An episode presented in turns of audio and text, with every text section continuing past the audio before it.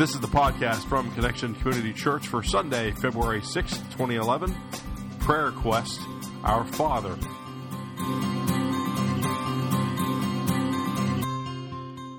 Amen.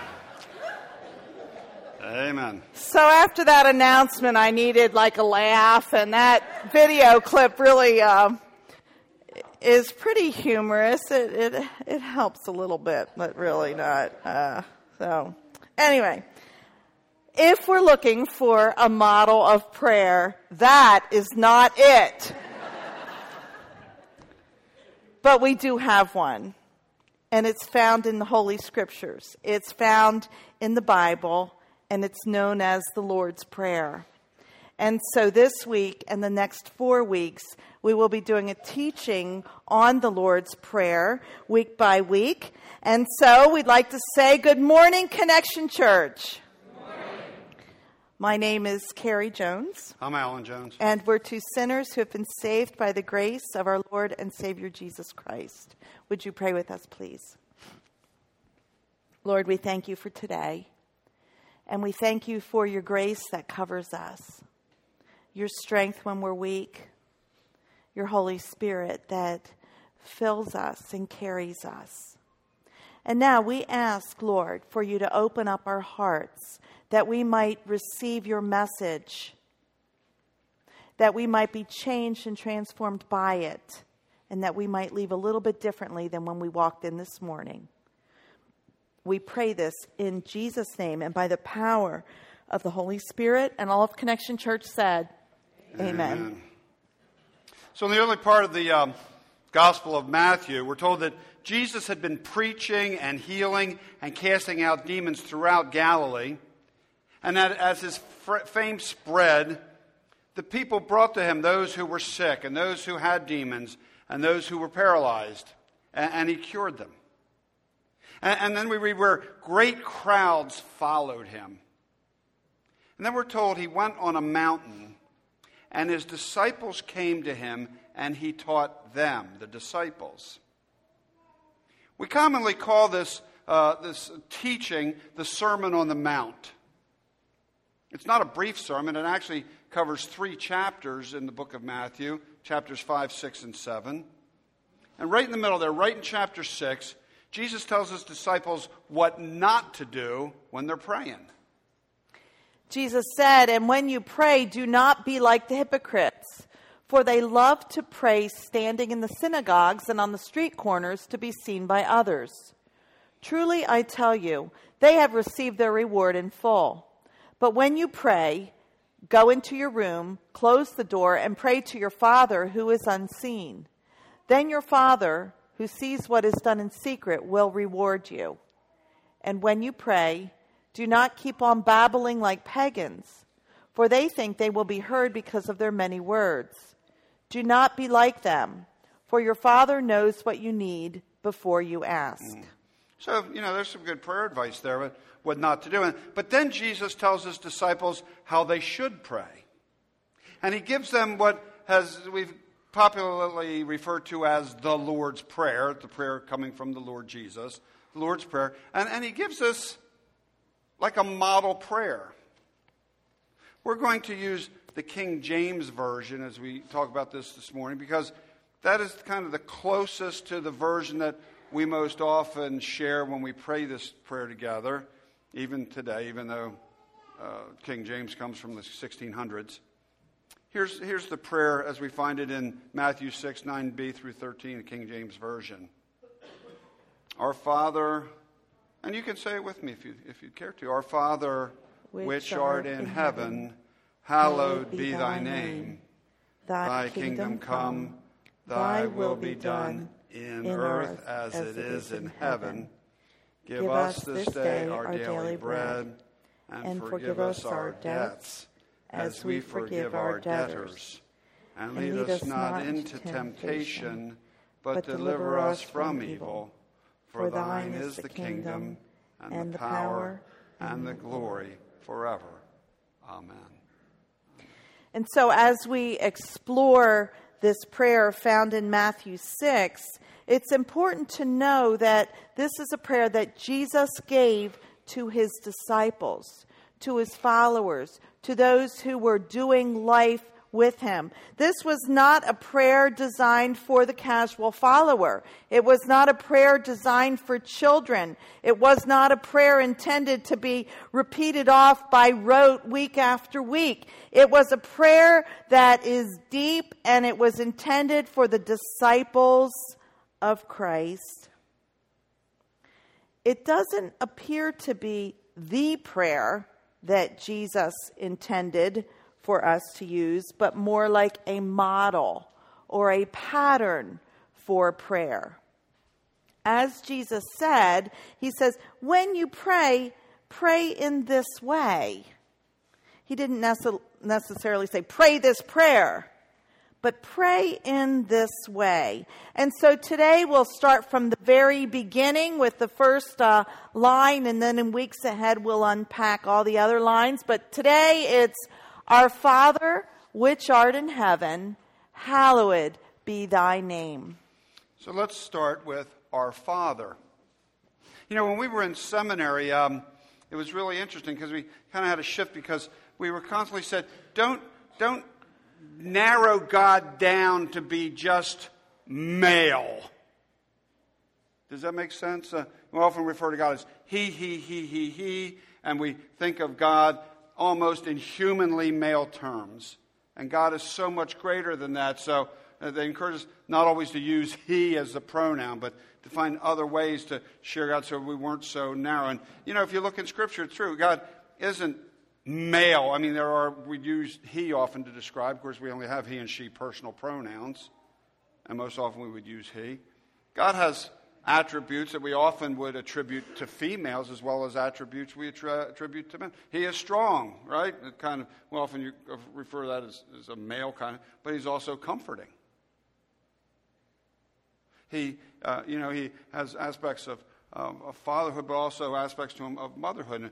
Now, we don't see in Scripture where it says God or a mother, but what I'm trying to say is we try not to box God in. If we're not careful, we box him in and we don't realize just how full God is. And the other interesting thing when we talk about our Father, it's some people this is a, a challenge because um, their father or the fathers they've known have been less than what a father should be.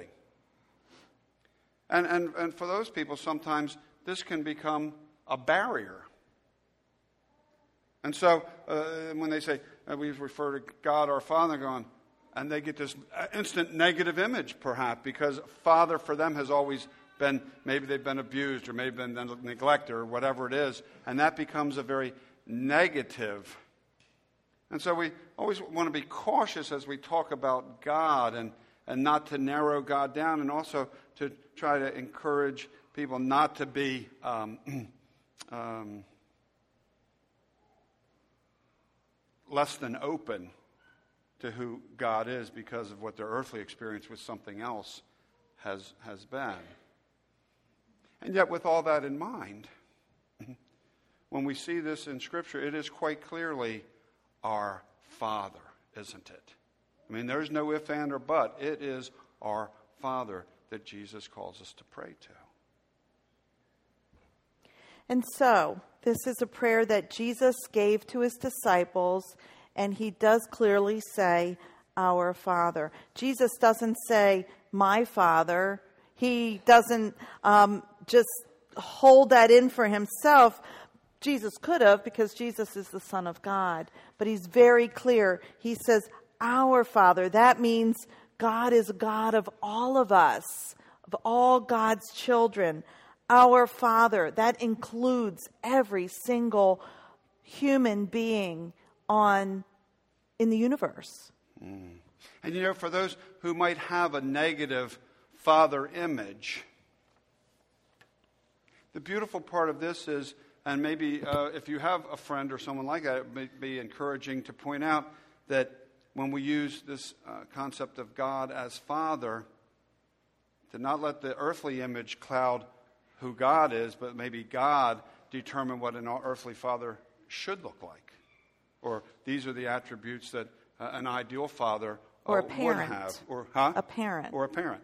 Um, our Father as a, is protector, is provider. Our Father is always there to hear, to heal, and to help. He's there to celebrate our joys and to comfort us in our sorrows. He's there to challenge us to be all we can be and to hold us accountable when we mess up. He's there to catch us when we fall. Our Father is strong and wise and true and faithful and forgiving.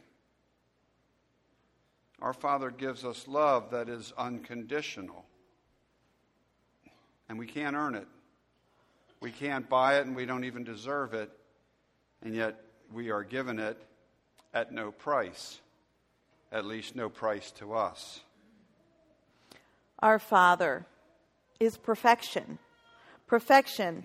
And again, our Father reminds us that it's not exclusively mine. It reminds us that God is the God of all, that God created us, Creator God, and we are the created.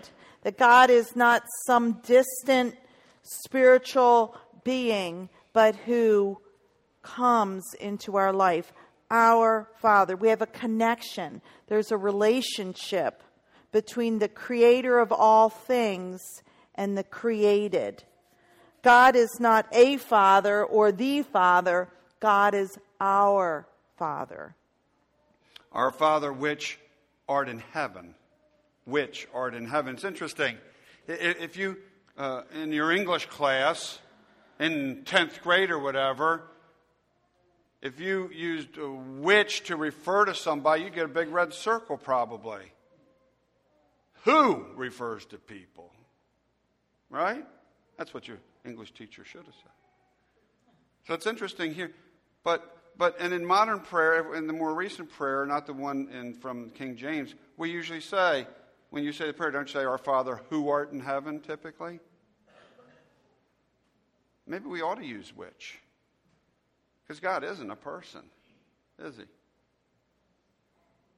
No. In fact, all too often we think of God as kind of an extension of our, you know, another person. And we really miss the boat when we do that, don't we? Because God isn't another person. It's not another person. Uh, even though uh, we want to be in personal relationship, God's not a person. So perhaps which works better than who? And which art in heaven. Wow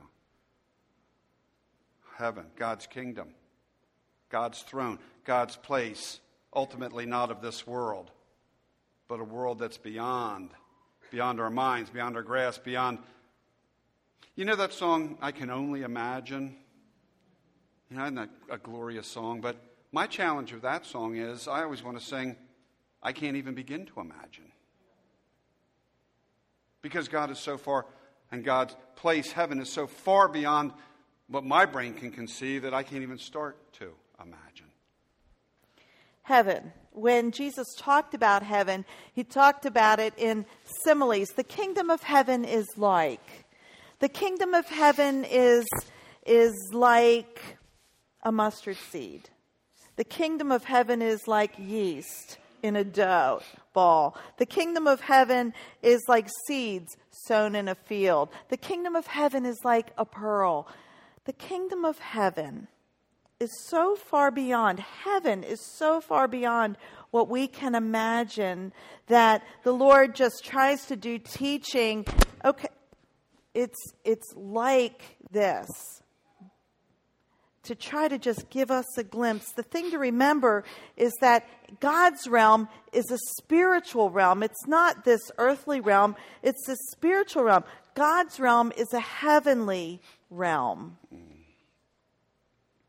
Hallowed be thy name. Hallowed.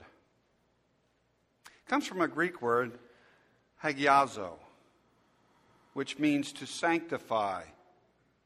Sanctify means to set apart, to be holy. That's what holy means, set apart. This word hagiazo is connected to the Greek word hagios, which, which literally means to be separate or different. To be different. Something that is hagios is something that is different from those around it. Uh, A, person who is hagios is, is different, is separate from those people around. They're different. Uh, a church building should be hagios because it should be in some way different than the buildings around it. God's name is hagios. It is separate. It is apart. It is set apart. It, it should be treated differently than any other name.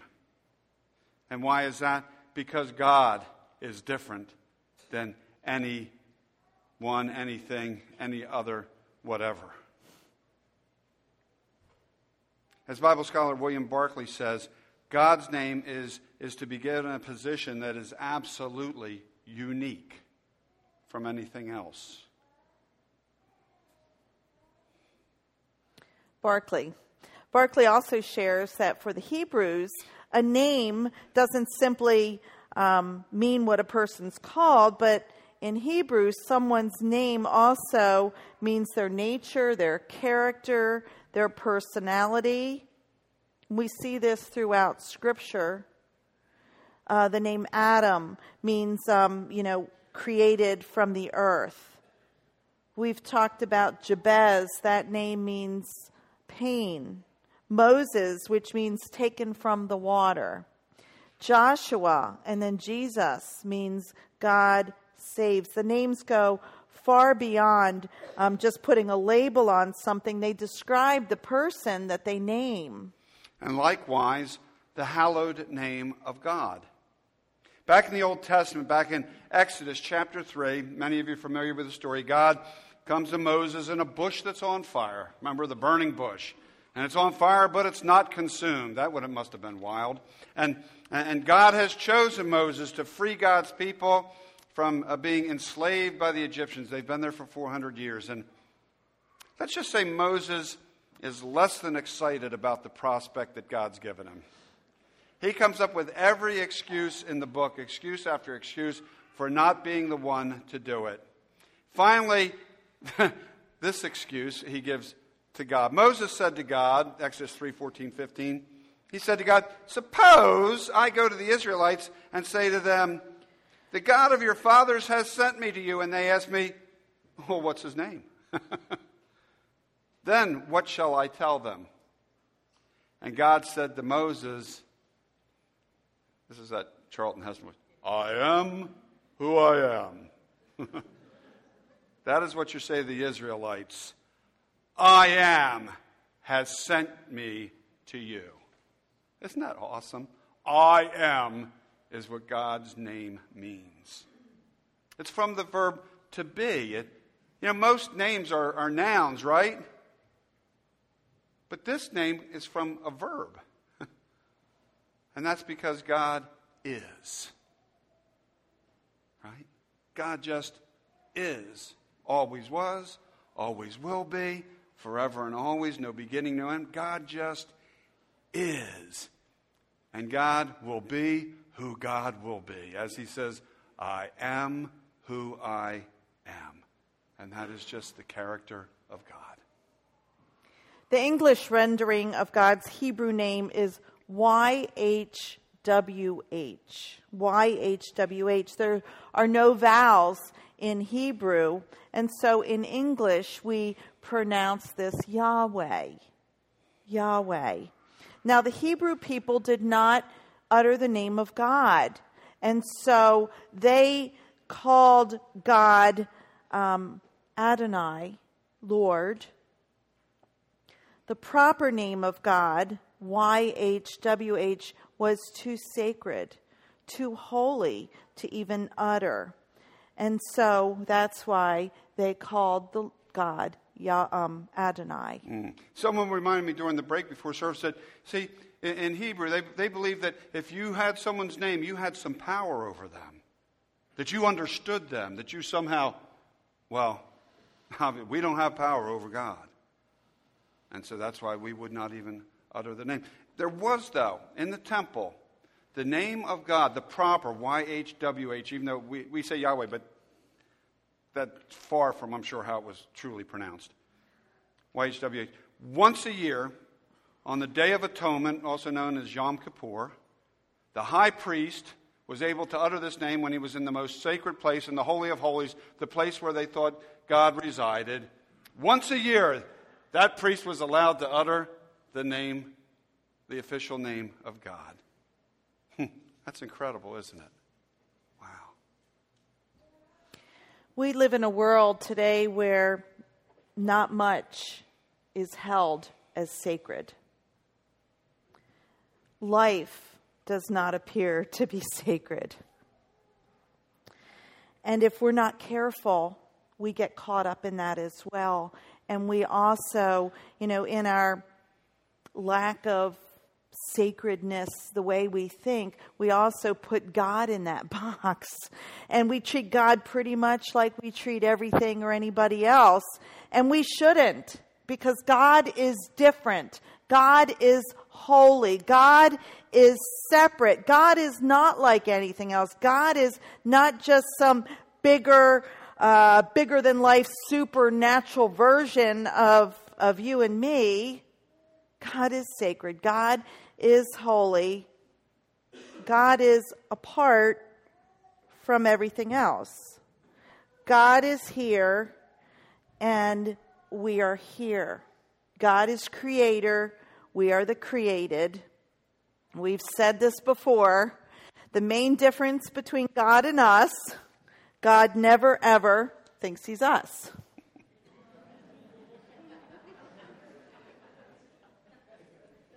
Can't say the other's true, can we? No.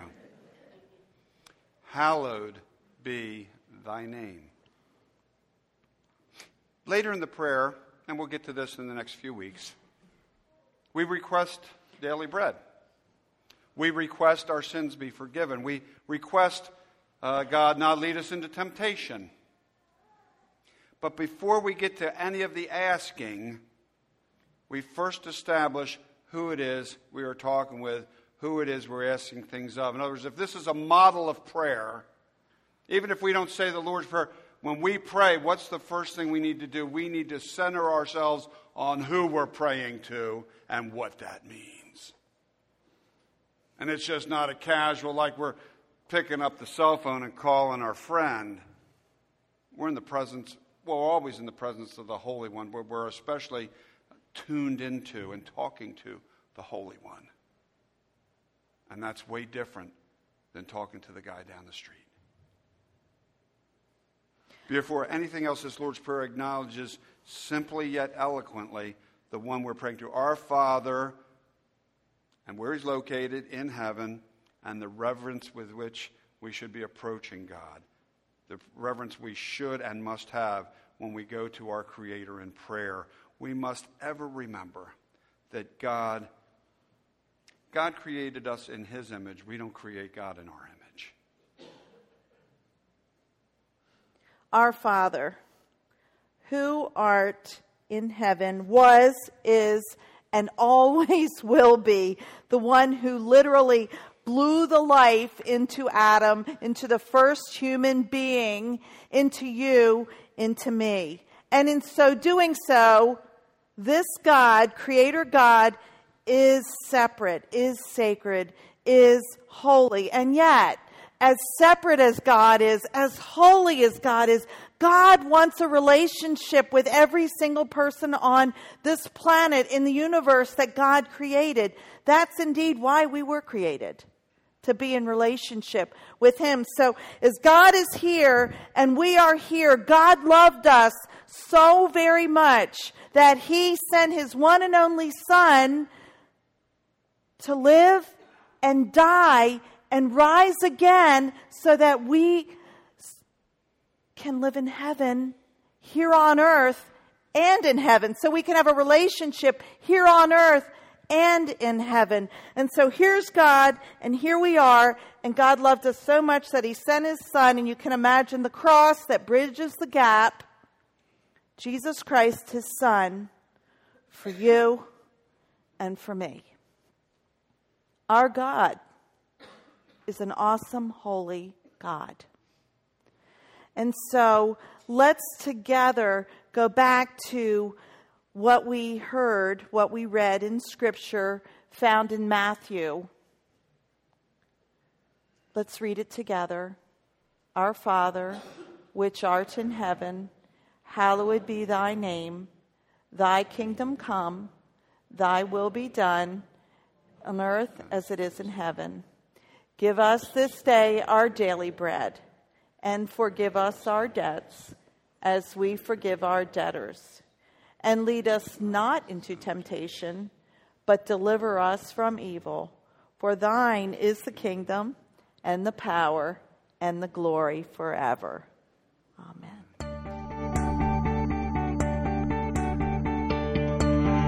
Thank you for joining us for our podcast.